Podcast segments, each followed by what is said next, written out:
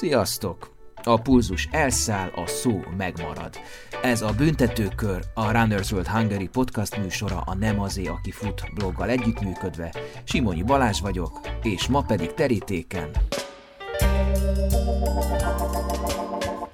A tesi, avagy a testnevelés, vagy nem éppen szofisztikáltan és helyesen a tornaóra. Hetedik rész. Kedves hallgatók, egy sokrészes testnevelésről szóló, szemléletformáló adássorozatba kapcsolódtatok bele, ami másfél évig készült. Ebben körbejárom a testnevelés mai és egykori helyzetét a teljesség igénye nélkül, de az érdeklődésem igényével, tehát szubjektíven, sok oldalt megszólaltatva. A célom egyéni történeteken, tapasztalatokon át feltárni a testneveléshez való viszonyunkat, a hozzáállást diák, szülő és tanár részéről, amik vagy voltunk, vagy leszünk, vagy sosem leszünk, vagy ezek közül a szerepek közül egy-kettő netán három akár egybeesik. Nyilván ez egy érzékeny háromszög, a skála a nincs hibástól a mindenki hibásig terjedhet. Az adásokban majd feltűnik sok aktív és nyugdíjas testnevelő, főállású tanár, besegítő, napközis, speciális igényű gyerekekkel foglalkozó tanár, edző, gyógytornász és fizioterapeuta, nő és férfi egyaránt.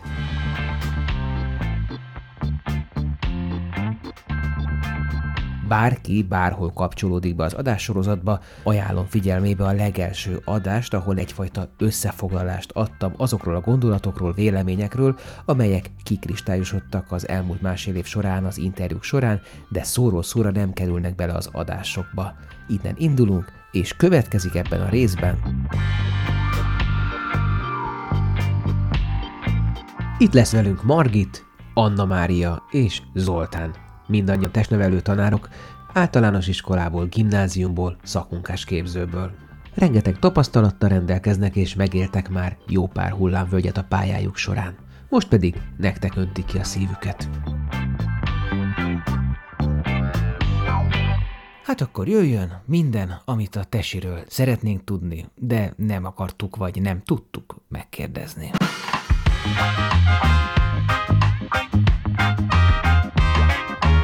Mint ismeretes, az egész podcast célja, hogy a futó történelem cserepeit egy mozaikára gasszam össze, és hogy még több tartalom szülessen, és exkluzív dolgokhoz, exkluzív interjúkhoz is hozzáférést kapjatok, szálljatok be a finanszírozásba mecénásként a Patreonon www.patreon.com per nem. Kövessétek a Facebookon a Nem azé, aki fut blogot, és iratkozzatok fel a streaming platformokon, hogy ne maradjatok le az újdonságokról. Elsőként jöjjön két női testnevelő tanár, Petres Margit és Pintér Anna Mária tandeme. Beszélnek arról, hogy mi a különbség a szegény vagy gazdag gyerek között, ha testnevelésről van szó, a vidéki vagy a budapesti gyerek között, hogyan motiválnak, milyen a hozzáállásuk, mi volt régen és mi van most, mi van a fiúkkal és a lányokkal, értelme van-e a szétárasztásnak, vagy együtt kellene dolgozniuk, milyen, amikor a mozgás örömét be tudják rögzíteni a gyerekbe? Miért fontos a tanmenet sútba dobása? Hogy lehet megerősíteni a gyereket abban, amit csinál, és hogy lehet megszerettetni a testnevelést? Miért érettségiznek egyesek tesiből? Milyen bunkó tesi tanár sztereotípiákkal találkoztak? Mi van az értelmetlen gyakorlatok értelmével? Kiszívó hatása van-e a mindennapos testnevelésnek, vagy inspiratív? Működik-e a frontális munka a testnevelés órán? És még sok másról. Margitnak a sport és a természet a mindene, ha teheti kint tartja a tesi órákat télen-nyáron. Lassan tíz éve dolgozik a jelenlegi iskolájában, és közel száz gyerek kézilabdázik vele. Hiszen ez a fő profilja a futás mellett. Minden BSI versenyre neveznek az iskolai csapattal, a legnagyobb létszám 130 fölött volt. Sőt, az elballagott diákjai is visszajárnak vele versenyezni. Margit azt mondja, ragadnak rá a gyerekek, a szülők, egész családok, népes, sportos kis csapatot alkotnak. És itt lesz Anna Mária is, aki kicsi kora óta testnevelő tanár szeretett volna lenni, ami aztán sikerült is, és a testnevelési egyetem után egyből el is tudott helyezkedni egy budapesti középiskolában, ami nem volt sporttagozatos, de mégis a gyerekeknek volt egy olyan közössége, akik szerették a mozgást, vagy csak szerették Anna Máriával tölteni az időt. Sosem volt a futás nagy barátja, de már ott tart, hogy 1 óra 48 perc alatt futja a félmaratont, és az Ulta Balatonra készül három fős csapatban. Mert sziasztok, Margit vagyok, én zuglóban tanítok egy általános iskolában. Testnevelőtanárként dolgoztam világéletemben, vidéken, majd felkerültem Pestre 2000-től, kézilabda és atlétaként kezdtem, középtávfutó voltam még fiatal koromban, és a kézilabdához oda csapottam, mert a TF után az volt az egyetlen egy lehetőség, amit versenyszerűen sportolni lehetett akkor. De a futás az mindig megmaradt. És a futással meg a kézilabdával oltom a gyerekeket. Sziasztok, én Pinti Rancsi vagyok, Török Bálinton dolgozok, tanítok egy általános és középiskolában, én labdajátékos voltam világéletemben, bár az általános iskolában atlétizáltunk, de inkább a labdák felé tendáltam, és így a Covid-ban kezdtem el futni világéletemben utáltam futni, mindig azt mondtam, hogy vagy egy ütőt, vagy egy labdát adjanak a kezembe, és akkor én bármeddig elfutok, de ez most pár hónappal ezelőtt megváltozott. Általános iskolában is, és a középiskolában is tanítok. Nagyon, nagyon szeretem. Az alsó az most sajnos kimaradt már pár éve az életemből, de őket is nagyon-nagyon szeretem. Jó. Adekvát a kérdés, Margit, hogy neked van összehasonlítási alapod vidék és főváros között. De nyilván ez időben el van csúszva egy kicsit Igen, nagyon. Pályakezdőként kezdtem, van az 20 év is vidéken, és 2000 óta vagyok fent, tehát 20 évet pedig itt fönt Pesten. Más, egyrészt ott nagyobb volt a szabadság pedagógusként, nagyobb kezet kaptam. Itt azért jobban beleszólnak, mert kerülethez tartozunk, most már klikhez tartozunk, tankerülethez tartozunk, meg az igazgató helyben is szabályoz dolgokat, tehát sokkal nehezebb bármit megvalósítani első, első lendületből, tehát nagyon sokszor fogunk ezért falat, sajnos, de azért már 7 éve vagyok ebben az iskolában, és akkor a presztízsem lett, hogy most már csak mennem kell, és működnek a dolgok. Úgyhogy ez változott nagyon pozitív irányba itt Pesten is. A gyerekeket nem tudom úgy összehasonlítani, mert kisebb létszámú osztályokkal dolgoztunk, mint itt 30 fős, 25-30 fős osztályok vannak, illetve azt nem tudom összehasonlítani, hogy 20 év alatt a gyerek anyag is nagyot változott. Nehezebb őket behúzni. De ez a bezzeg az én időmben típusú nosztalgia? Nem, nem, a bezzeg az időmben az abszolút nincs, mert ennek, nekem is van két uh, általános iskoláskorú saját gyerekem is, tehát ezt nem így élem meg, hanem úgy élem meg, hogy a mostani élethez már más típusú generáció, meg más típusú gyerekek kellenek, meg, meg vannak. Velük kell kezdeni valamit, őket kell motiválni. Egyébként ugyanúgy lehet, tehát el lehet ugyanúgy csípni, meg érzem, meg ugyanúgy lehet hatni a, a 20 évezetti gyerekekre, meg a mostaniakra is, azt én tapasztalom. Ezt kicsit, kicsit ki tudjátok fejteni, ha ezzel akár Ancsi egyetértesz, vagy cáfolni akarod, hogy mit értetek az, hogy mások a gyerekek, és máshogy kell hozzájuk nyúlni, mint mondjuk 10-15-20 évvel ezelőtt? Én 2006 óta tanítok, kettő, kettő évet tanítottam bent a városba egy középiskolába. Ott gimnáziumi része is volt, szakképző része is volt, nagyon-nagyon kedvesek voltak, nagyon aranyosak voltak, de volt, aki automatikusan eltolta magától a sportot, a testjórát, és voltak azok, akik megjöttek és például volt, hogy mi mentünk a Libres futóversenyre, és akkor csapattuk ott a fiúkkal, lányokkal, meg ilyen kegyeleti futóversenyek, és kikerültem Török Bálintra, és ugyanaz a korosztály teljesen máshogy viszonyult mind hozzám, mind az iskolához. Szóval lehetett érezni, például nálunk nagyon-nagyon lehet érezni a, a, a jó módúságot. Én jöttem egy szegény iskolából, bekerültem egy, egy olyan iskolába, ahol nagyon jó minőségű dolgokkal lehetett találkozni, és ott is kellett, illetve ott jobban kellett motiválni a nagyokat, mint mondjuk a városba, a szegényebb iskolába, de persze ott is azokat úgy mondom, hogy akikkel jóba voltam, meg szerettek mozogni, őket nem kellett motiválni, de mondjuk Török Bálinton, akárhogy is jóba voltunk, azért úgy feltettük a kérdést kétszer, hogy na, nincs kedved. A másikban meg egyből jöttek. Kicsikkel nincsen összehasonlítási alapon, csak ugyanígy Török Bálinton, hogy a felső tagozaton tapasztalom azt, hogy én néha szenvedek, mint a kutya, régen pedig nem kellett régen jöttek a gyerekek, csinálták, pörögtek, ha mondjuk úgy volt, hogy most ehhez nem volt kedvük, akkor nekem ezt persze le kellett vágni, volt, hogy akkor megváltoztattam az órát, de hogy végig azon voltunk, hogy a, hogy a gyerekek is jó hangulatban és aktívan dolgozzák végig.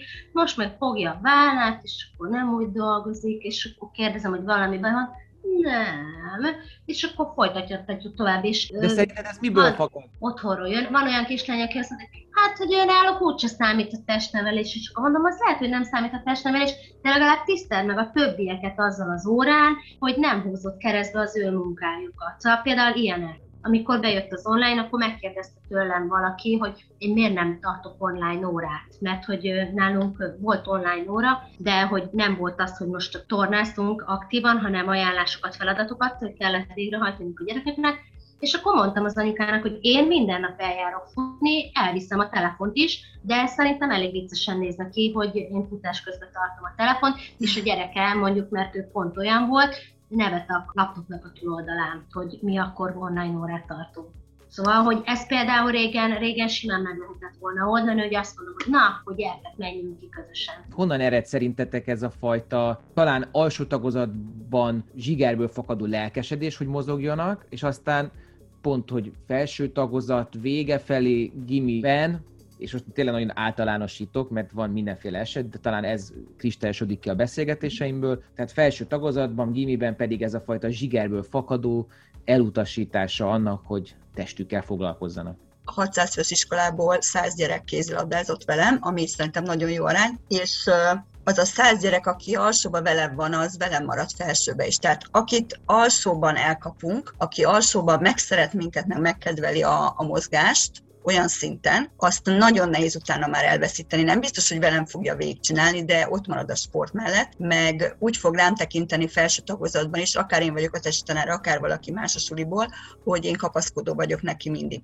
hogyha nincsen kapcsolata a picikkel, amikor még az a naív gyereki lelkesedés benne van, és a mozgásnak a, az az öröme, amit még semmi nem veszel tőle, mert a, a pici gyerek ugye alapvetően szereti azt, akkor ezt meg tudjuk neki tartani, hogyha nem szakos, ha nem sportoló, nem testnevelő tart testnevelésre, és ne Isten helyette az ötből három matekóra, vagy magyar, vagy csak játszótereznek, akkor nem lesznek meg ezek az élmények, meg ingerek a gyereknek, és mire felkerül ötödikbe, látjuk azokon az osztályokon, ahol nem volt bent testnevelő, négy évig, hogy azoknak a gyerekeknek nem szocializálódnak testnevelés során, nincs kialakulva az a típusú mozgásigény, amit egy testnevelésre vagy egy edzés adhat, őket már félig elveszítettük, és amikor elkerülnek középiskolába, addigra túl vannak egy olyan vált váltáson, hogy ugye kiskamaszok, kamaszok lesznek, és most azért viszi őket el, egyrészt a párkapcsolati irány is elviszi, már a 7.-8. osokat is el tudja, meg az online világ és nem volt javára nekik a tavalyi online oktatás sem, meg a középiskolásoknak a mostani online időszak sem, tehát ez mind abszolút a sport meg a mozgás ellen van, ezt tudjuk. Van két hetedik osztályom, mind a kettő lánycsoport. Az egyik jobb képességű, de inkább nagyobb szájú és olyan kényelmes, a másik kategória pedig, ahova úgy mész be, hogy jaj, de jó, hogy ide ülhetek.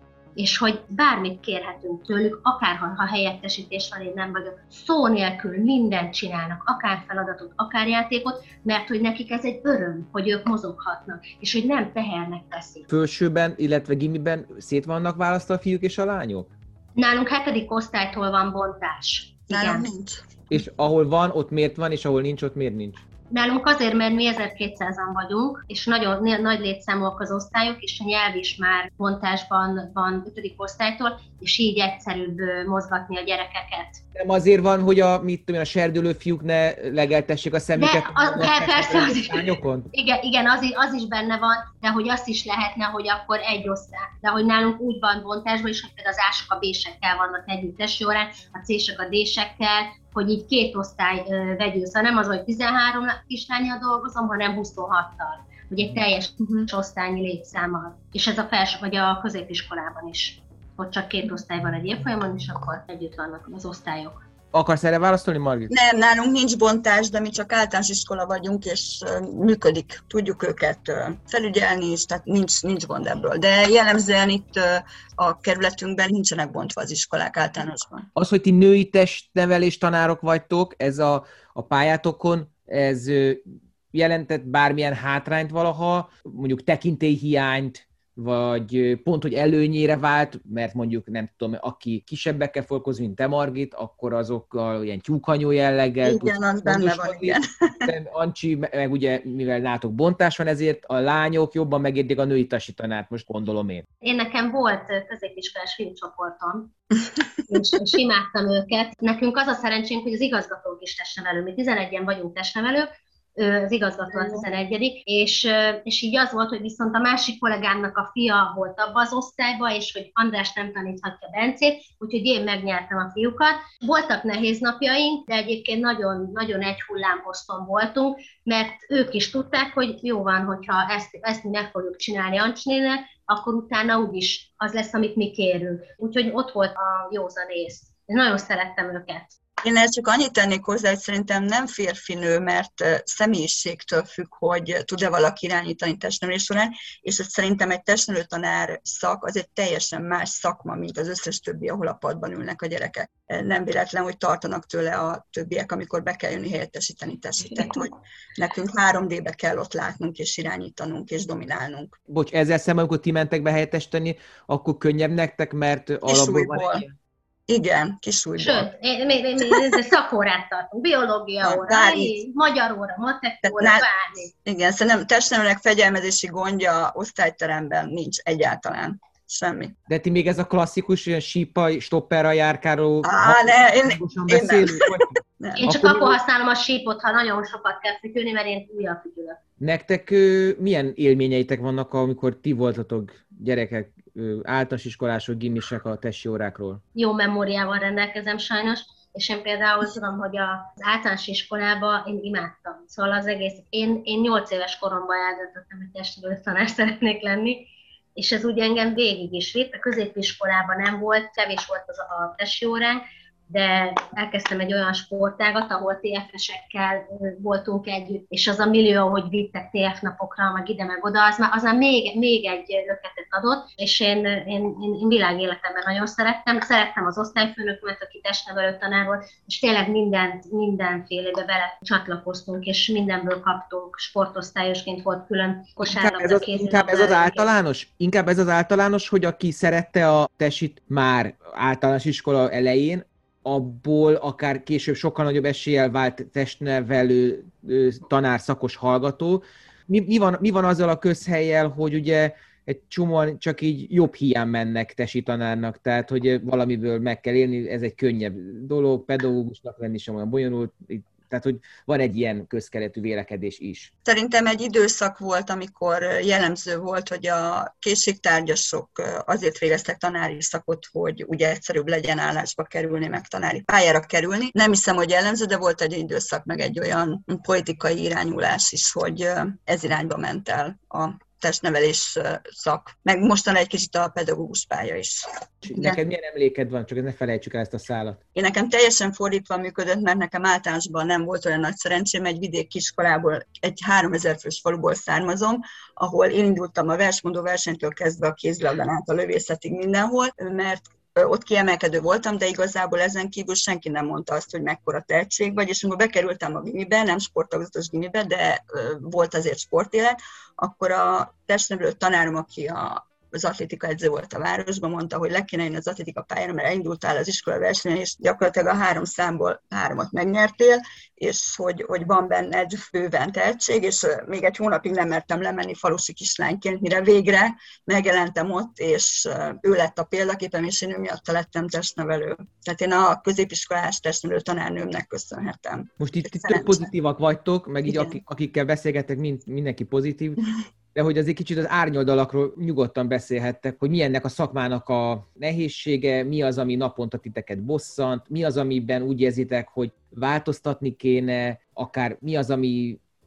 egy testnevelő tanárnak a általános gyengessége vagy hiányossága lehet? Én azzal kapcsolatban mondanék valamit, hogy nekünk nem testnevelő az igazgatónk, tehát nagyon-nagyon nehéz egy magyar történelm szakos, nehogy Isten más, egy matek szakos tanár rendszerébe bele tuszmákolni a testnevelőket. Mi négyen vagyunk, vagy öten vagyunk, négy és egy félállásos, tehát öten vagyunk, és nagyon jó kis közösségünk van, mikroközösségünk, de egyébként az iskolában ez nem jellemző. Tehát, hogy én nekem ott a testnevelőkön kívül azért olyan nagy kötődéseim, meg baráti kapcsolataim nincsenek, mert nem olyan típusú az iskola. Illetve Pesti iskola vagyunk, és minden a tankertől függ, és a tanker és az igazgatósak hozzák le egymás között a meccseiket, meg zuglói kerület, ahol a politika is mindig beleszokott szólni, mert mindig 50-50 százalékos, tehát úgy nehéz például pályázatokat írok, és nem nyerünk pénzt, mert nem írják alá időben, meg valahol elsikat, tehát hogy nehéz megvalósítani dolgokat. Ez mindenképpen nehézség nálunk a mi iskolánkban. Most ez a iskola, illetve az adminisztráció Igen. felé megfogalmazott Igen. kritika,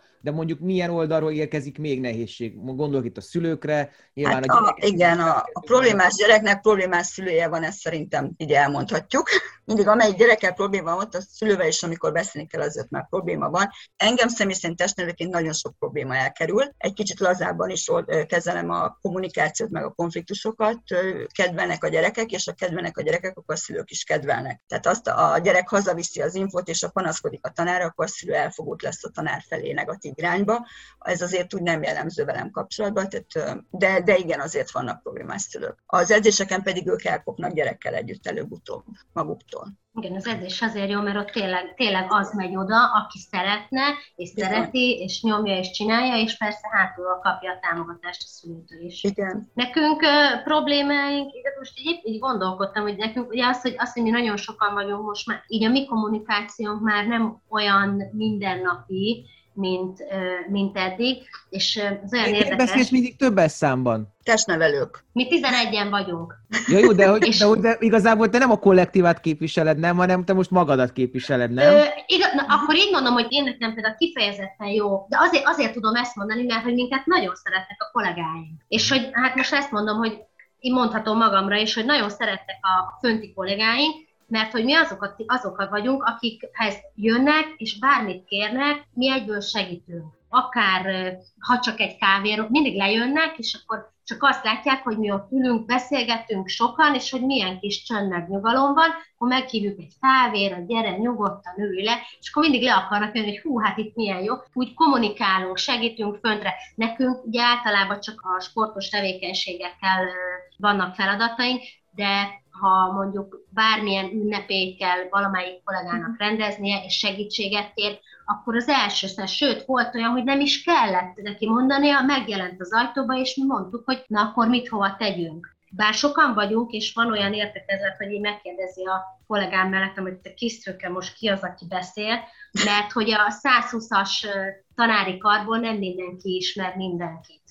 Nálunk nagyon azt gondolják a szülők, hogy ők irányítják az iskolát. És amikor és volt olyan, hogy bejött két szülő, és akkor, hogy az ő gyerekem ér lett négyes, meg ez, meg az, meg amaz, és akkor így már nagyon eldurrant az anyám, és akkor mondtam, hogy kérdezem én, hogy ki vezeti az iskolát, hogy XY és BZ, vagy esetleg igazgató úr és akik, mert akkor szóljanak, mert hogyha mi el vagyunk tévedve, akkor, akkor jelzem fönt is. Szóval nálunk például ebből a szülőkkel nagyon jó, jóba vagyunk, alsóba, ezt a szülők felsőben nagyon nem, nem értik meg, hogy ez nem így van felsőben, és ebből például nehézségek. Na, jó, így tartunk. Ö, ö, nektek vannak gyerekeitek? Nekem egy 9 és egy 12. Akkor Ancsi, neked teoretikus a kérdés, Margitnak konkrét, hogy ti szülőként mit várnátok el egy testnevelő tanártól? Ugye fordítsuk meg a dolgot, mert hogy Ancsi mondtad, hogy nem a szülők vezetik az iskolát, de mégis nyilván szeretik számon kérni a dolgot, vagy szeretnék tudni, hogy ott milyen kezekben van és mi történik, hogy szerintetek mi az,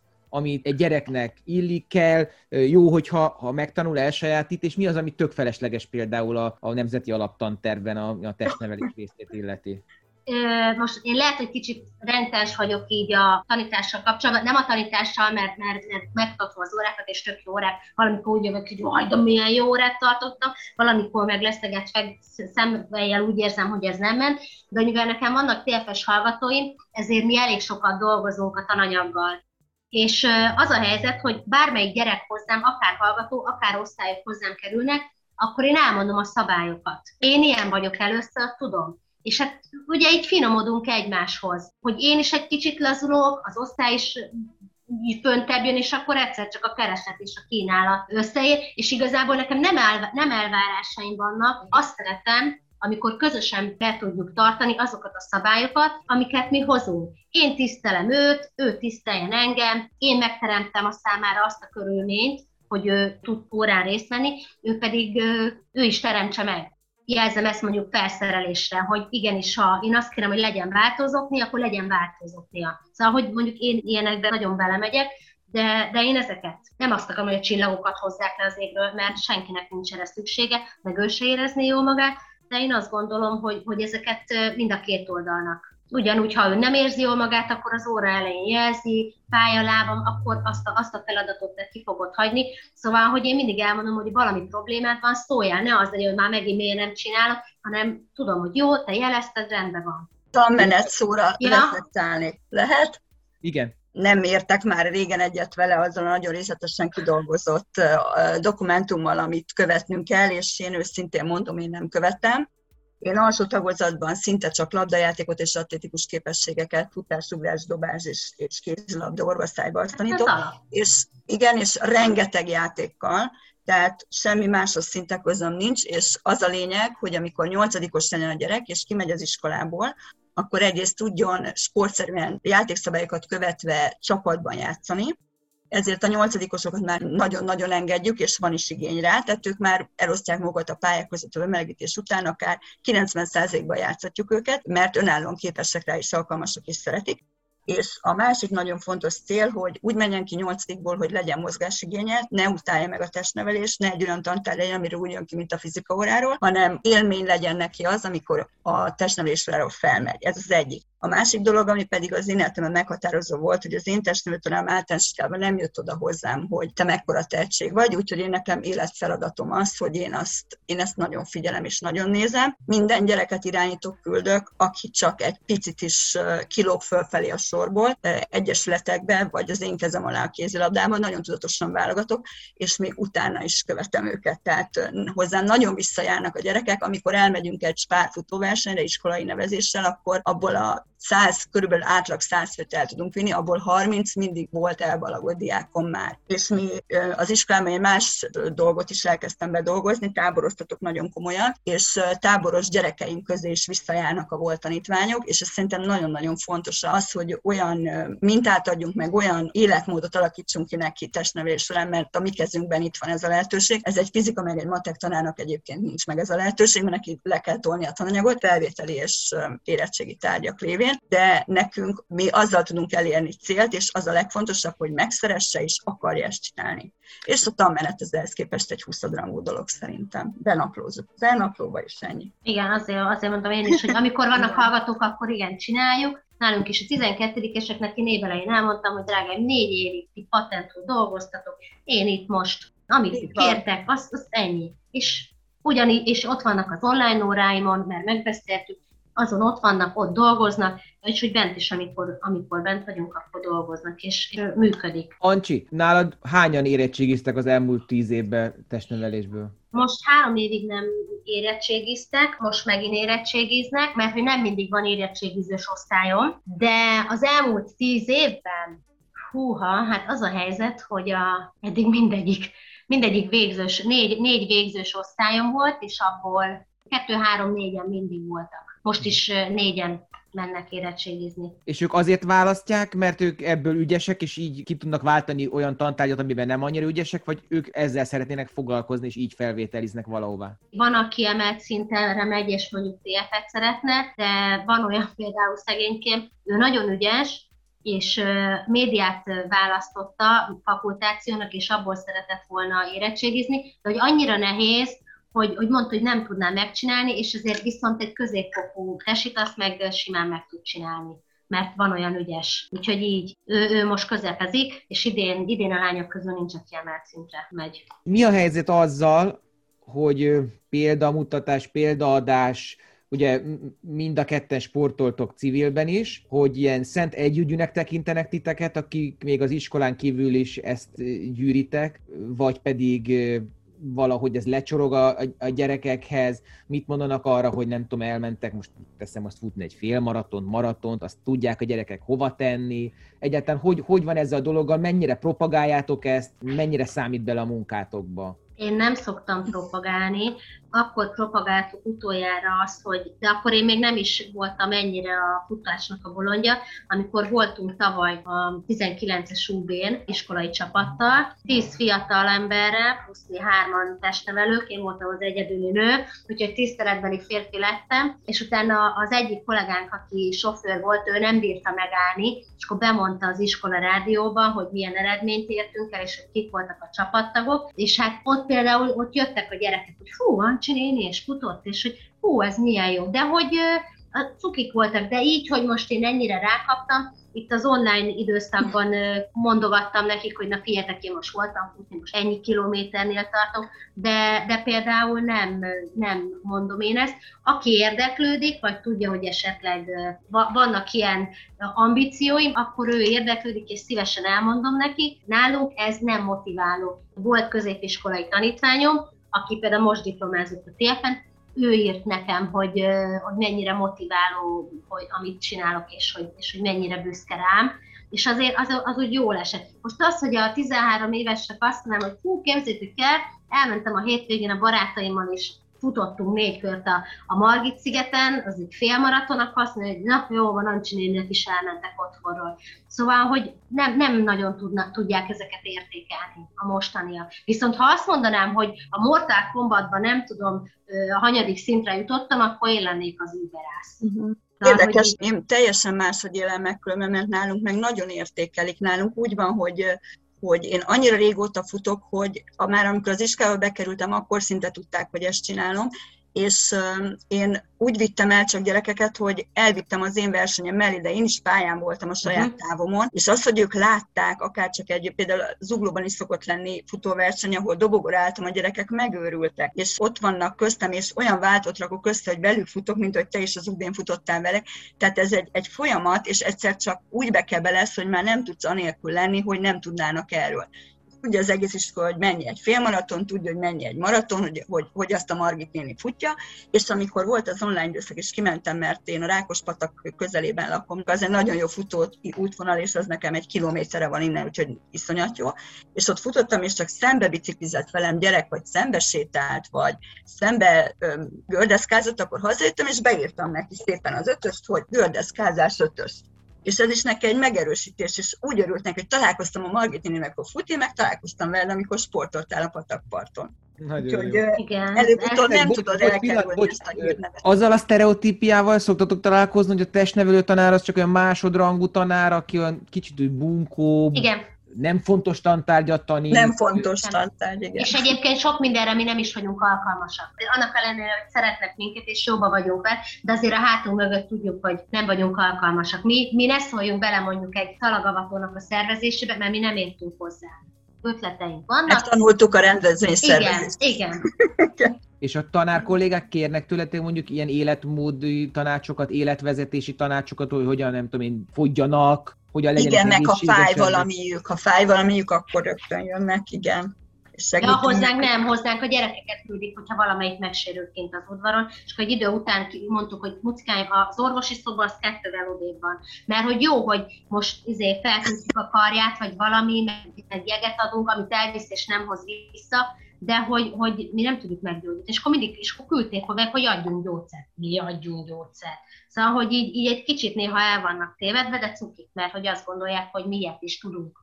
Mai napig is vannak még ilyen poroszos testnevelő tanárok, mint mondjuk rége 80-as, 70-es években, vagy ez már a múlté, és ha ez a múlté, akkor hol történt a váltás? Mi hozta el ezt a váltást, hogy most már sokkal inkább rugalmasabb, korszerűbb, életszerű dolgokat tanító tanárok vannak? Ha egyáltalán igaz, amit mondok. Én tudom, hogy vannak, mert a hallgatóktól, hallgatóktól tudom, hogy ők jön, jönnek, jönnek, mennek több iskolába, és akkor mondták, hogy de, de, még van, aki, meg nagyon sokan elvárják, télfen elvárják a rendgyakorlatot a gyerekektől, a hallgatóktól, és akkor mi szoktuk mondani, hogy na, most ez az, amit nem fogtok nálunk látni a rendgyakorlatot. Hogy az, rendgyakorlat? Az rendgyakorlat? Igen, rendgyakorlat. Állj, állj sorba. Igen, hogy a kett, igen, járás körbe indul, kettes hosszobba, négyes oszlopba, izé, jobbra előre. Jobbra igen, fejlődj, fejlődj nyitott egész meg távolságra Meg az irányított gimnasztikát igen. is, az, az, az működik azt, Én, én, azért, én azért csinálom a hallgatók miatt, meg a szaknyelv miatt, de már az a helyzet, hogy én néha azt mondom, jó, most már eleget tartottam én, gyerekek, és akkor egy ember jön, és akkor megmutatja, hogy na, hát ő is meg tudja tartani. Igen, az nálunk is működik. Sőt, én osztályozom őket ebből, tehát hogyha Igen. ügyesek, nekem nem egy, hanem hogy ne legyenek bestresszelve, simán kettőt is kiállítok szembe, hogy ti csináljátok a bemelegítést, majd egyre megy és akkor megtanulja. Igen, és, hát, igen. és legalább megtanulja, mert nem csak azt csinálja, amit én diktálok, hanem végre össze kell raknia. Ez a poroszos stílus, akkor ez igazából Már mindenkori, tehát ez emberfüggő? Ez ugyanúgy, mint ahogy a szakos tanároknál és a többinél is megvan a poroszos stílus, ez a frontális oktatásnak a párhuzama a tesiben, és nálunk, nálunk nem poroszos, hála Istennek, a, mi, mi öt testnevelőnk rendben van szerintem, de hú, az kemény lehet, hogyha úgy tolnak minden testnevelés sorát a mai gyerekeknek éppen ezért, hogy ne menjen el a kedve. Elveszítenénk őket. Igen, igen, igen. A bemelegítések is, jó, persze van gimnasztika, meg van futóiskola, de hogy van nagyon sok, sok olyan alkalom, amikor játékos bemelegítés igen. van azzal is fölpörgetjük sokkal inkább őket, mint, mint máskor. De ezt, ezt miért mondtad, hogy jó, persze, van futóiskola, van gimnasztika, olyan, mint hogyha ilyen kötelező rossz lenne, holott például... Nem, sok... az jó. Nem, nem, nem, jó, csak valamelyik gyerek azt sem szeretné, mert hogy az is ki. De közben hát persze, az jó, mert, mert kell, mert... Persze, de hogy azért kell nekik.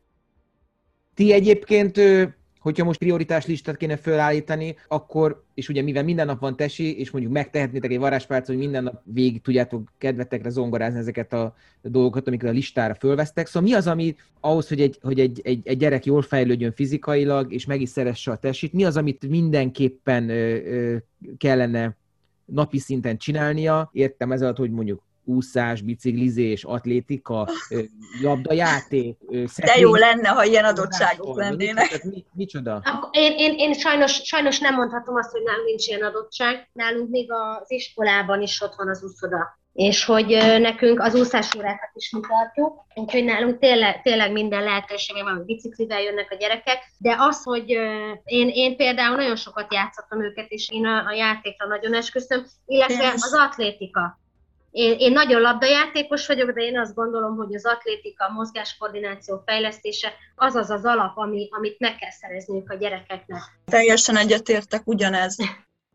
Én úgy szoktam például kidoboztatni, hogy közben akadálypályát a terembe körbe, a gyerekek összerakják, és aki kiesett, az végigmegy egy ilyen pályán, amiben vannak ugrások, szögdelések, bármi úgy élvezik, és ha végigcsinálta vissza, tehát bennem van rögtön az atlétika is, azt úgy szeretik. Ahhoz mit szóltok, hogy a kvázi a testi órán kellene kiavítani azokat a tartás, illetve mindenféle testi hibát, amit a gyerekek a többi órán való üldögéléssel szednek össze. Én ebben nem vagyok erős, nekünk van gyógytestnevelőnk, aki bejár a suliba, és oda irányítjuk azt, aki, aki már azon a szinten van, de én őszintén mondva ebben az oldalban nem vagyok erős. Én jobb vagyok a tehetséggondozásban, mint a prevencióban, vagy a, a gyógytestnevelésben. Felvettem annól a TFN is, és le is adtam. Én, én, én is csak a hibajavításokban vagyok, de hogy azért is, mert a gyerek piszkálásnak veszi. Szóval hiába javítom ki, hogy figyelj, törzsdöntésnél egyenes legyen, tud megtartani a tányért a hátadon. Ha én ezt elmondom egyszer vagy kétszer, és harmadszor is el kell mondanom, akkor már azt hiszi, hogy én piszkálom, vagy hogy pikkelek rá.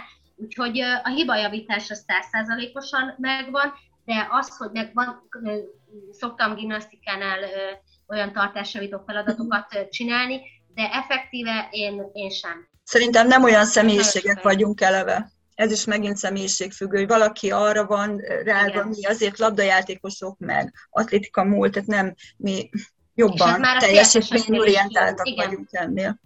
Igen, én mo- most, hogy megismertelek. Azt mondta a kollégám, most a gyógytesiből is kellett vizsgázni a gyerekeknek, és azt mondta a kollégám az egyik én hallgatómra, ő neki a vizsgatanítása négyes lett, tessék, de a gyógytesi az ötös, és mondta, hogy ő nem akar megsérteni senkit, mert mint a kollégám, de hogy ő, ő úgy érzi, hogy a gyógytestnevelőkből hiányzik az a testnevelő tanári huncutság.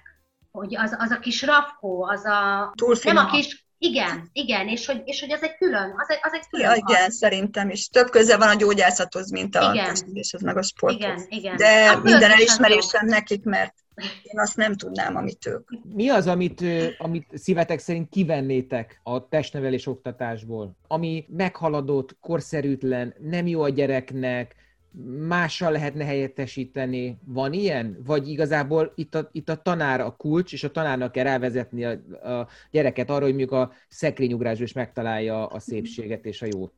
Azt például szeretik a tornába a szekrényugrást, lejjebb kell vinni a szintet, a, egy, egy elemet kivenni, és akkor nincsen gond vele. Szerintem a tanár függő, hogy mennyire tudja Igen. motiválni, mennyire tudja meggyőzni, hát mennyire tudja a félelmet elvenni a gyerektől, kontrollálni a, a gátakat, felszabadítani, Igen. ez teljesen személyiségfüggő. Volt reménytelen tanítványotok? Tehát akit nem tudtatok motiválni? Nem feltétlenül, nem a motiválás, hanem hogy nekem volt olyan, aki elkönyvelt, hogy nem tud fejen állni. És, mert hogy ott még soha senki nem tudta megtanítani. Nem mondom, nem találkoztál még velem. És tényleg, és 17 éves volt a kislány, kicsit nagyobb bacska is, de úgy egyébként mindent nagyon akart.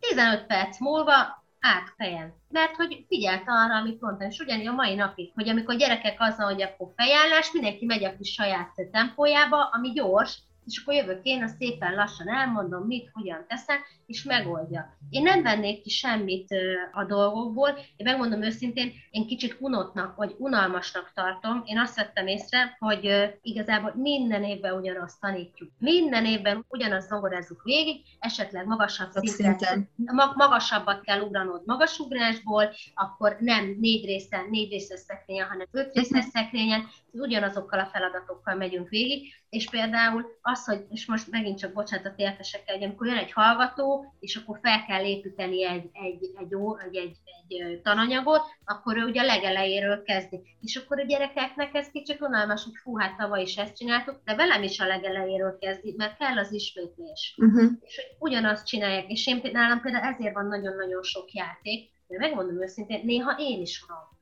Szóval az, hogy én például egész héten minden nap tornát tartsak, az biztos, hogy nem, hanem így rakok bele más dolgokat. Hogy én egyik a atlétika van, labdajátékok, játék, szóval, hogy így, így, így mixbe erősítünk, de, de azt Essen tartom a, a sportági blokkokat így, hogy egy nem. hétig, két hétig. El, elvesztük, elvesztük a kedvüket ezzel Igen. a mindennapos testneveléssel hogyha minden nap így, így nyomnánk ezt a dolgot. Hogy képzitek ti tovább magatokat? Most nem arra gondolok, hogy mondjuk a, meg kell csinálni egy portfóliót, amiben néha teljesen hülyén kell magatokat polírozni. De Tehát... szépen mondtad. Ja, igen. De hogy mondtad volna?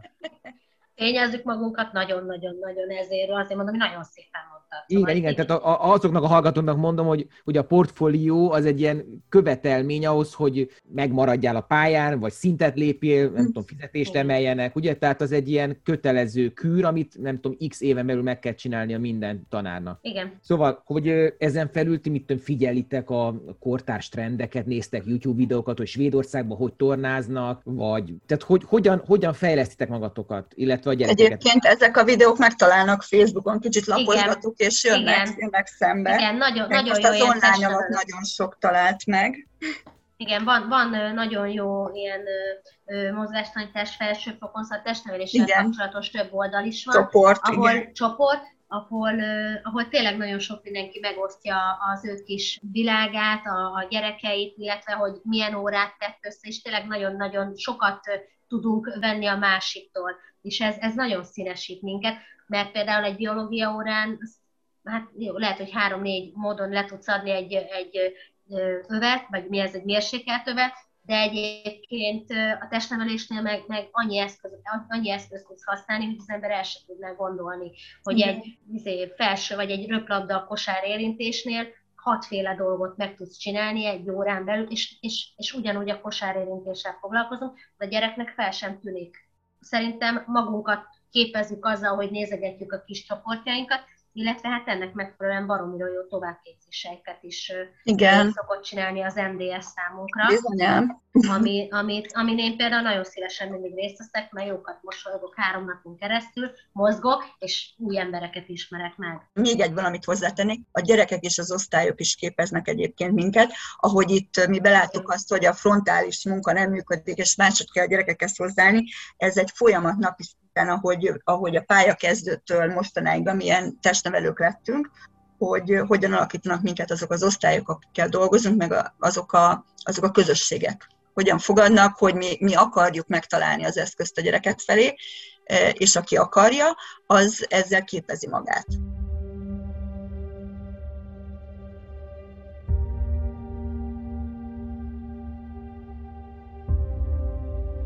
A két hölgy után jöjjön német Zoltán, avagy Zolika, ahogy sokan ismerjük őt ultrafutó körökből.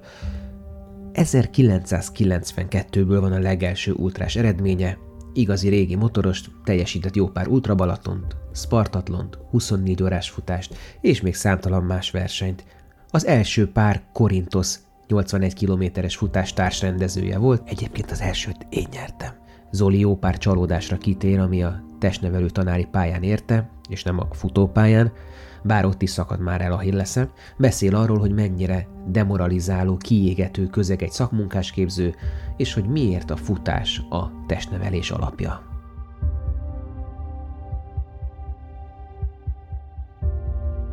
Milyen iskolákban tanítottál általános középiskola, és mik a tapasztalataid erről? Általános iskolákban tanítottam, vagy tanítok a mai napig. Kettő évet voltam, illetve másfél évet voltam középiskolában. Általános iskolában jóval könnyebb a munka, jobban tudom a gyerekeket én személy szerint motiválni, közelebb állnak hozzám.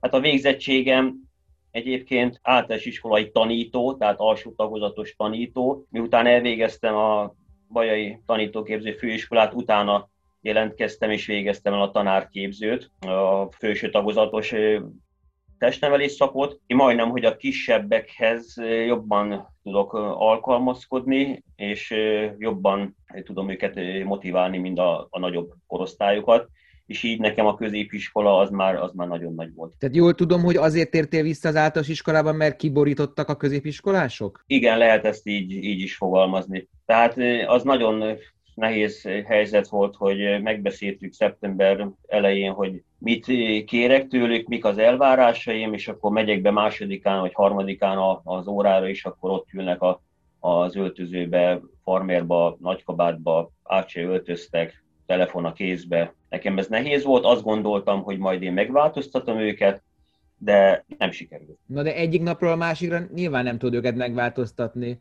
Tehát a tekintét azt úgy ki kell érdemelni. Tehát nem, azt, hogy megmondod, hogy mit vársz el tőlük, az attól még nem biztos, hogy megcsinálják, nem csak idővel, lépésről lépésre. Ez így van, és próbáltam őket úgy motiválni, hogy ami valójában az én törekvésem, hogy az embereket, a tanulókat, a, a diákokat igyekezni a mozgás felé terelni őket, sőt, a életük végig való mozgás szeretetére, ezért szervezek én, én túrákat, edzéseket csinálok, előadásokat szervezek. De várjál, most eltértél. Most a, tehát most a középiskoláról beszélünk, hogy, hogy ott ennyire rögtön egy nap után csalódtál? Nem, nem egy, nem egy nap. Hát a középiskolákban én azt veszem észre, hogy ezek a gyerekek már olyan értelemben készek, hogy őket én már személy szerint, de a kollégák is, akik együtt dolgoztam, nem tudták őket. Jó, hozzáteszem, hogy ez szakmunkás képző iskola volt, vagyis hát én a szakmunkás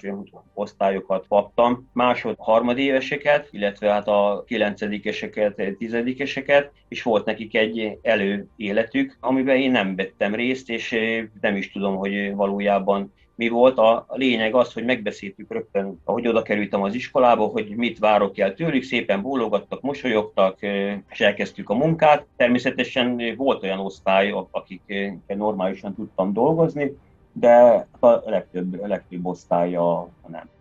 Augusztus végén kerültem oda, rögtön azzal kezdtem, hogy pótvizsgáztattunk testnevelésből. Ez érettségére készülő osztály volt, a 12-es srácot nem mérettségiztettem, hanem útvizsgáztattam, meg voltak a szintek távol ugrásból, és nekem azt mondja a gyerek, hogy ő még életében nem ugrott távol. Most itt nyilván, hogy nem a gyerek a hibás, hanem akik előttem voltak. Na de még, akkor még mesélj kicsit erről a középiskolai szakmunkásképzős állományról, hogy itt szerinted mi okozza ezt a, ezt a nagy váltást, hogy itt alsó tagozatban a gyerekek lelkesen mozognak, van kedvük, alig kell őket motiválni, és aztán ez így lassan kiég belőlük. Legalábbis most ez, ez egy, ezt veszem észre, nyilván vannak kivételek, de valahogy az ilyen általános dolog, hogy a tesi egyre kevésbé lesz fontos. Hát nem tudom, szerintem ez a fel, felgyorsú világ, ez a, az informatik, ez a játék, ez nem megyünk ki levegőre, kisgyerekeket azzal tudom motiválni, hogy beígérek nekik osztályzatot, beígérek nekik jutalmat, és már is, már is csinálják.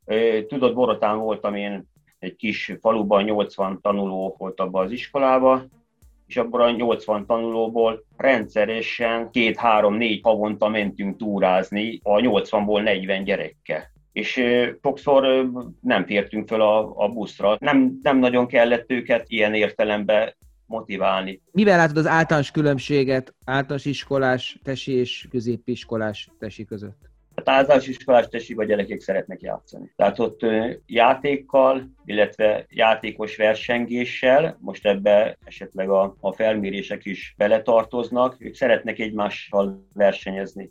Középiskolában meg ez egyáltalán nincsen. Ott sokszor abba futottam bele, hogy az a fasz a gyerek, aki 5 perc alatt futja le a 800 métert. Tehát, hogy aki végig meri gyalogolni, annak ellenére, hogy hát ott a tanár is, akkor méri az időt.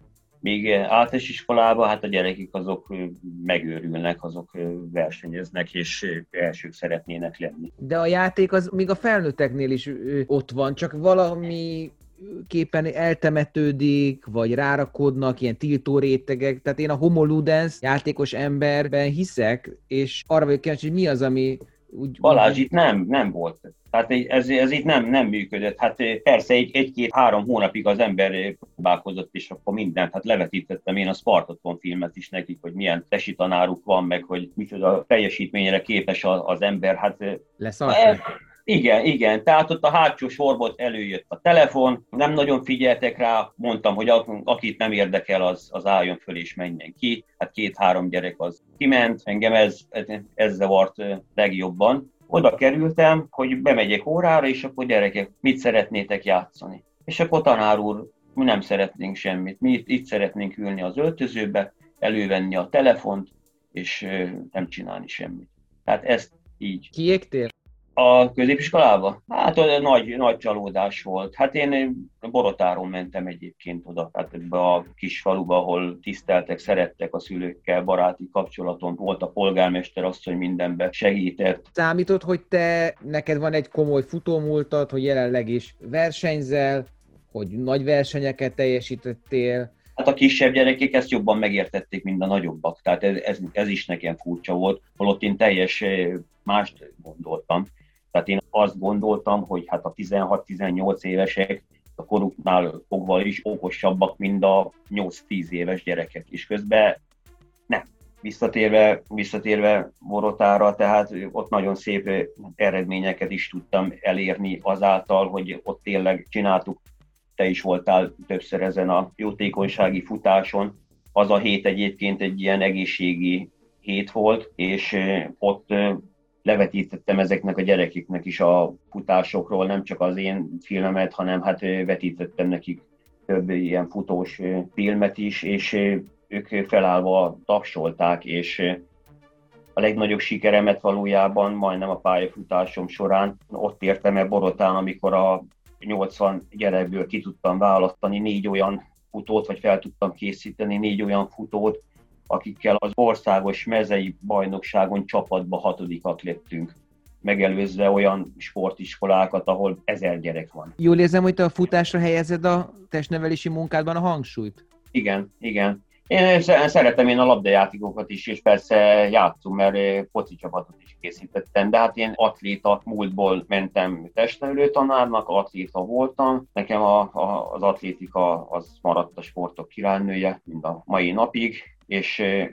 a labdajátékokat, a sportjátékokat, azt, azt is persze szeretem, de meg vagy valójában minden evő vagyok, mert most a biatlon néztem este, a világbajnokságot, tehát mind, minden evő vagyok, de ő nálam az atlétika. Jól tudom, hogy te annyira lelkes vagy órán, hogy ebbe mi az ahilleszed is bele sérült, vagy ez hogy volt az eset? Hát ugróiskolát csináltunk a gyerekekkel, szögdelőiskolát, és rosszul csinálták, és be akartam nekik mutatni, hogy az elrugaszkodó lábat is fel kell húzni, és ebbe szépen elszakadt az ahilleszem. Hozzáteszem, már fájt előtte, tehát hülyeséget csináltam, nem lett volna szabad elrugaszkodnom. Beégtél előttük ezzel? Vagy sajnáltak? Nem, nem, sajnáltak, sajnáltak, egyáltalán nem. Volt olyan esetet, hogy nem tudom én, felindulásból, nem végig gondolva valamilyen osztályzással, vagy egy odaszólással, vagy bármivel akaratodon kívül megaláztál egy gyereket, és ezt utólag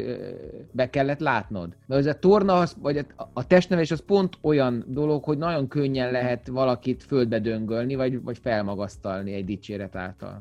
Hát én erre nagyon figyelek. Tehát nálunk vannak ezek a felmérések, most van ez a Netflix felmérés, most nem akarok beszélni, mert hát azt úgy, úgy is tanultuk, hogy nem szabad osztályozni. De vannak ezek a 60 méter, akkor 5 hatodikosoknak a 600, 7 nyolcadikosoknak a 800 méter kislabda távol, tehát ez az atlétika, akkor vannak a, a tornából van, kézilabdából is, kosárlabdából is, tehát mindenből vannak felmérések, amiket fel kell mérni. Én a felméréseket megcsinálom, de most, hogyha egy 100 kilós ötödikes kislány nem tud nekem a kötére mászni, én nem be neki az egyest. Megkérdezem a, gyereket, hogy kell neki ez a jegy. Tehát, hogyha hármas, négyes a jegy, az osztályzat, akkor megkérdezem, hogy kellene neki, hogy írja be. És ha azt mondja, hogy nem, nem írom be, és év végén a előző fél évi felmérését kell megjavítania, tehát magához képest osztályozom. Tehát, hogyha valaki fut 3 perces 600 métert, ami nagyon gyenge, de évvégére fut 250-es 600 métert, ami még szintén nagyon gyenge, akkor én annak a gyereknek megadom az ötöt, vagy beírom az ötöt. Tehát én mindenkit magához képest mérek, sőt én olyan messzire is elmennék ebbe, hogy én a, én a tesit nem is osztályoznám egyáltalán. Miért nem?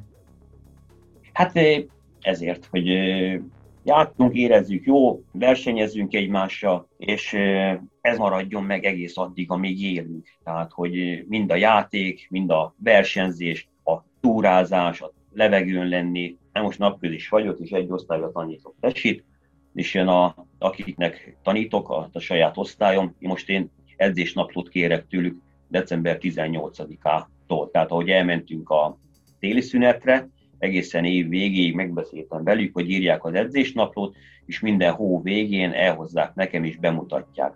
És akkor ebbe az edzésnaplóba minden, ami nem otthoni, hanem kint a szabad levegőn, például túrázás, séta a családdal, kerékpározás, esetleg ne talántán elöltözik és elmegy futni, 5-10 20 percet, azt is beírja, ezzel is megpróbálni, hogy legyen rendszeresség a mozgásba. Tehát, hogy napi szinten, és hogyha úgy gondolom, hogy most ötödikesek, hogy ilyen 10-11 évesen ezt megszokják, hogy heti rendszerességgel két-háromszor átöltözünk, és elmegyünk, és sétálunk, vagy mozgunk, vagy futunk, akkor ezt megszokják, és ezt 70-80 éves koruk csinálják. Ez sok tesi tanár elmondta, de ez, ez nem puszta idealizmus? Vagy nem, nem, mert képzel, képzel, vagyis én, én úgy gondolom, hogy nem, mert Borotáról most már egyetem három éve, és mai napig futnak. Neked milyen volt, amikor te voltál fiatal, milyen volt a tesi tanárod? Milyen volt az egész feelingje? Azért te a 70-es években voltál fiatal, már mint általános iskolás. Az általános iskolás tesi tanárom az kemény volt, nagyon szigorú volt, vert bennünket, de hát engem, engem szeretett, mert én, én ügyes voltam, és mentem versenyekre is hoztam az eredményeket, de hát sokan, sokan nem szerették. A középiskolás tesi tanáromat meg imádtam, bár ő az a tesi tanár, aki bedobta a labdát, és játszottak. Tehát ő, ő kosárlabdából lett tesi tanár, és mi hatan voltunk fiúk a gimibe, és négy éven keresztül háromfős csapatokban egy, egymás ellen, meg volt már elsőben is a, az a háromfős csapatom, vagy hát a csapatunk, meg az ellenfél is háromfő, és mi négy éven keresztül kosaraztunk. Szerettük a tesit. És az első tanár, az miért vert téged? Vagy az osztályban? Nem miért? engem, nem engem, hanem úgy a... De mivel vert a vizével? Mit, kötél végével, vagy mivel? Nem, kezével, de így a, az új begyével, az új hegye. Tehát, hogy az utolsó perccel, vagy két perccel, tehát így az újadnak a végével, na, tehát, hogy így az arcodra is piszkos úgy csípett. Tunyognak hívtuk. És miért van az, hogy sokan egy tornazsák látványától ö, hideglelést kapnak? Miért van az, hogy sokaknál a testi az egy, az egy utált tantárgy? Kinek a hibája, vagy kinek a felelőssége, vagy hogy alakul ez ki? Nyilván nem mindenkinél, és nyilván embere és korszaka válogatja, hogy most ez sok ember, vagy kevés ember, vagy egyes esetekben vált ki ilyen reakciókat, a tesire gondolás, de mitől lehet ez? Szerintem ez a, a rendszer, meg nem, nem, akar, akar itt, nem akarok mint senkire se fogni, hogy most miért nem szeretik a tesit, de pont azért, mert hogy elfáradnak tesórán, megizzadnak, nyíl sok gyereknek az átöltözködés is, hogyha állandóan ezekkel a felmérésekkel, meg torna gyakorlatokkal, meg hát különösen ez ilyenkor téli, téli időben, hogy hát a gyereknek kézállás meg kell, meg fejállás meg kell tanulni, meg kötére kell mászni, meg képességeket kell fejleszteni nyilván, hát azt csináljuk azért, az erőt, a gyorsaságot, az állóképességet, ezeket nap mint nap kell fejleszteni, és valószínű, hogy túlzásba visszük. Meg hát lehet, hogy a környezet is, hogy otthon is egy esetleg legyintenek, hogy ah, te tesi, ez semmit. Tehát. A kerettantervben lévő dolgok sokasága átvihető-e, megtanítható-e, mélységben oktatható-e, vagy egyszerűen túlzás, túl sok és nem reális? Túl, túl sok és nem reális, így ahogy mondod. Nem, nem azon van a lényeg a tanterbe, hogy amit mondanak, és akkor ezek szerint a, a kollégák is, hogy a gyerekekkel megszerettetni a mozgást, és ez a legelsőbb célunk, hogy mozogjanak, menjenek egyedül is. Kerettanterve megvan, hogy miből mennyit kell csinálni, hány óra torna, hány óra kézilabda, kosárlabda, és a gyerek, ha valamit nem szeret, és a, hát a tornát azt nyilván hát azért aránylag túlsúlyosak a, a gyerekeink, tehát azért azt be kell látni, azok se az állóképességi tevékenységeket, sem a tornát nem, nem szeretik. Amit szeretnek, az tényleg a, a labdajáték, de hát azoknál is, hát a fiúknál a labdarúgás, ami megy a lányoknál, még hát a, a kidobó, még a kosárlabda. Mondjál már pár ilyen abszurd példát, ami, ami a kerettantervben benne van, de gyakorlatilag nem megvalósítható, vagy nagyon irreális torna gyakorlat. Nem, nem irreális, csak az osztálynak a 10-20%-a tudja megcsinálni. Tehát most egy, egy torna gyakorlatot összeállítani és azt szépen kivitelezni, a gyerekeknek a 10%-a nem tudja megcsinálni, és abból 50%-ának még egyest kellene adni. Kézállás, fejállás, ezeket nagyon-nagyon kevés gyerek tudja megcsinálni, és ha meg, megcsinálja, akkor sem tartja még ha három másodpercet, mi három másodpercig ki kell ezeket tartani, a, ta, a tarkót is, a fejállást is, a kézállást is, és ha nem tartja ki, akkor négyes, hármas, kettes, esetleg ha tényleg a gyerek túlsúlyos, akkor meg írjuk be az egyest, de akkor másnap tesi órára már nem fog eljönni. Ezeknek a dolgoknak, amit a tanterv tartalmaz, van értelme, létjogosultsága, fontossága, hasznossága. Annyira azt érzem, hogy ezt az íróasztal mellett állították össze, és nem feltétlenül gyerekcentrikus, nem iskolabarát, hanem valami, valami olyan eszméhez igazodik, vagy olyan ö, régi vágású, annyira poros, hogy elment már felette az idő? Szerintem többnyire versenysportból, mintha a versenysportból jönnének azok, akik ezt összeállítják. Tehát és én, is úgy gondolom, hogy kisgyerekekkel nem igazán foglalkoztak ők. Tehát versenysport, és utána beültek az íróasztal mögé, és akkor szépen összehozták ezeket a követelményeket. Amikor a Covid első hulláma volt, akkor neked is online kellett tanítani, ugye? Online, de hát akkor még nagyon bénák voltunk, akkor messengeren, messengeren küldtük a feladatokat. Próbáltam először összeállítani, ugyanígy a sportnaplót kértem, visszaküldték a sportnaplót két gyerek kivételével, de hát láttam, hogy valójában a sportnaplót azt szerintem akkor írta meg, amikor elküldte. Nézni kellett a gyerekeket, vagy vissza kellett a gyerekeknek küldeni videókat, hogy ők hogy csinálják a gyakorlatot? Nem szabad ott. Nem, vagy nálunk az a hír jött, hogy nem, nem szabad a gyerekről videót kérni. Tehát én, én, én valójában március 13-ától, akkor még akkor Messengeren küldtem a feladatokat, először én összeállítottam, meg YouTube-ról néztem le, tehát ezek az, az egyszerűbb dolgok, és akkor körülbelül egy ilyen májustól akkor, a, akkor jött ez a Classroomos, meg ez a Google termes megoldás, és akkor utána ott küldtem. De vissza csak a sportnaplót kértem, tehát visszajelzés az csak a sportnapló volt volt egy olyan feladat, hogy a gyereknek vissza kellett küldeni, amit otthon csinált, és akkor utána kaptam, hogy hát ez nem szabad. De akkor neked nem is voltak ilyen bemutató videóid, mint mondjuk a vasalódeszkás tanárnak, akinek a videójából ügy lett? Egyet csináltam, de hát az plank helyzetbe levettem a pulót, utána visszahúztam. és akkor a gyerekeknek mondtam, hogy akkor ezt legyetek szívesek, csináljátok meg, és akkor küldjétek vissza. Ez volt az egyetlen nekem, amit úgy visszaküldtek. De utána kiderült, hogy állítólag, hát nem olvastam egyébként, én ezt sehol mondták, hogy nem szabad a gyerekről videót kérni. A testnevelő tanárság az mennyire szubkultúra? Tehát mennyire van ott ilyen összetartás, vagy egy kicsit másabb, mint hogyha nem tudom, különböző más tanárok találkoznának. Tehát gondolok itt arra, hogy mondjuk, hogy, hogy a futásban van ilyen, hogy te is futsz, te is futsz, és hiába ő egy vállalatigazgató, a másik meg egy nem tudom, egy boltos, azért az összehozza őket. A testnevelő tanároknál is van ilyen, vagy, vagy ezt csak én képzelem bele?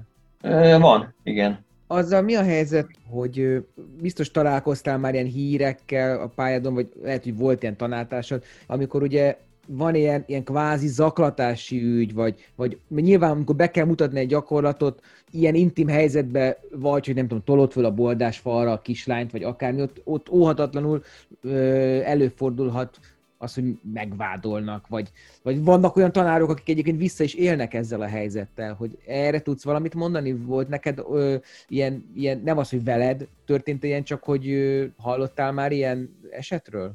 Nem. Erre szerintem vigyázunk. Tehát jó, hát amikor fiatal voltam, akkor, akkor tudtam, hogy melyik tizenéves lánynak tetszik, de hát erre nagyon-nagyon figyeltünk. Az mit jelent, hogy az adott jelzéseket neked? Adott, jel, adott jelzéseket, igen, hát kaptam jelzéseket. Pályafutásom alatt nem, nem egy, nem, nem kettő jelzés jött, és nagyon fiatal lányok, tehát nem, nem középiskolás lányok részéről, hanem általános iskolásokról.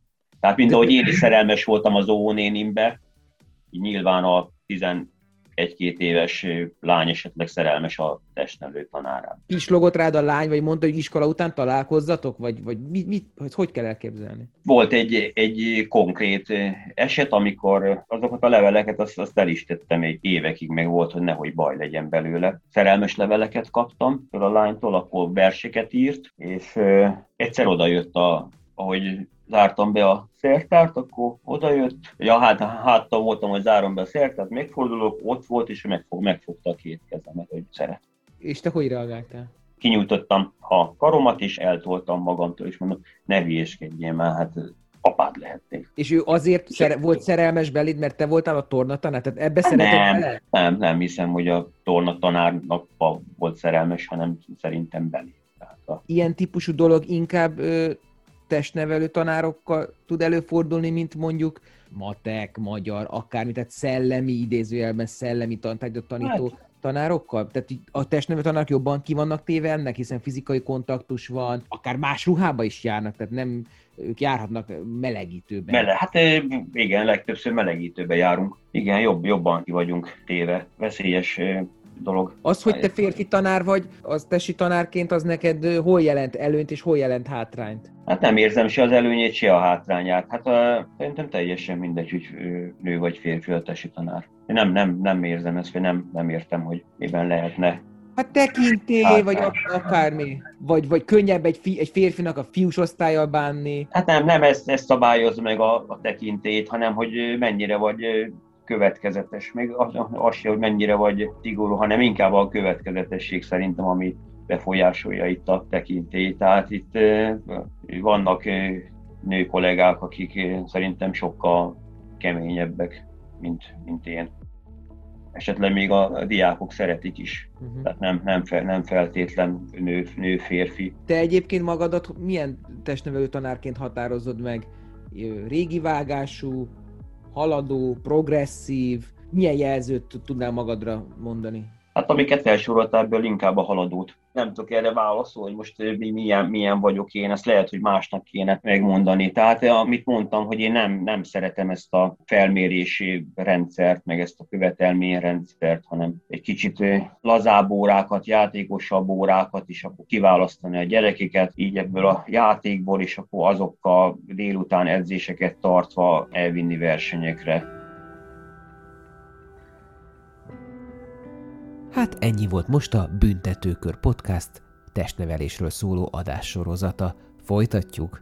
Ha nem szeretnél kimaradni a jóból, az extra tartalmakból, akkor légy mecénás a www patreon.com per nem azé oldalon, valamint kövess a Facebookon és a streaming platformokon. Köszi!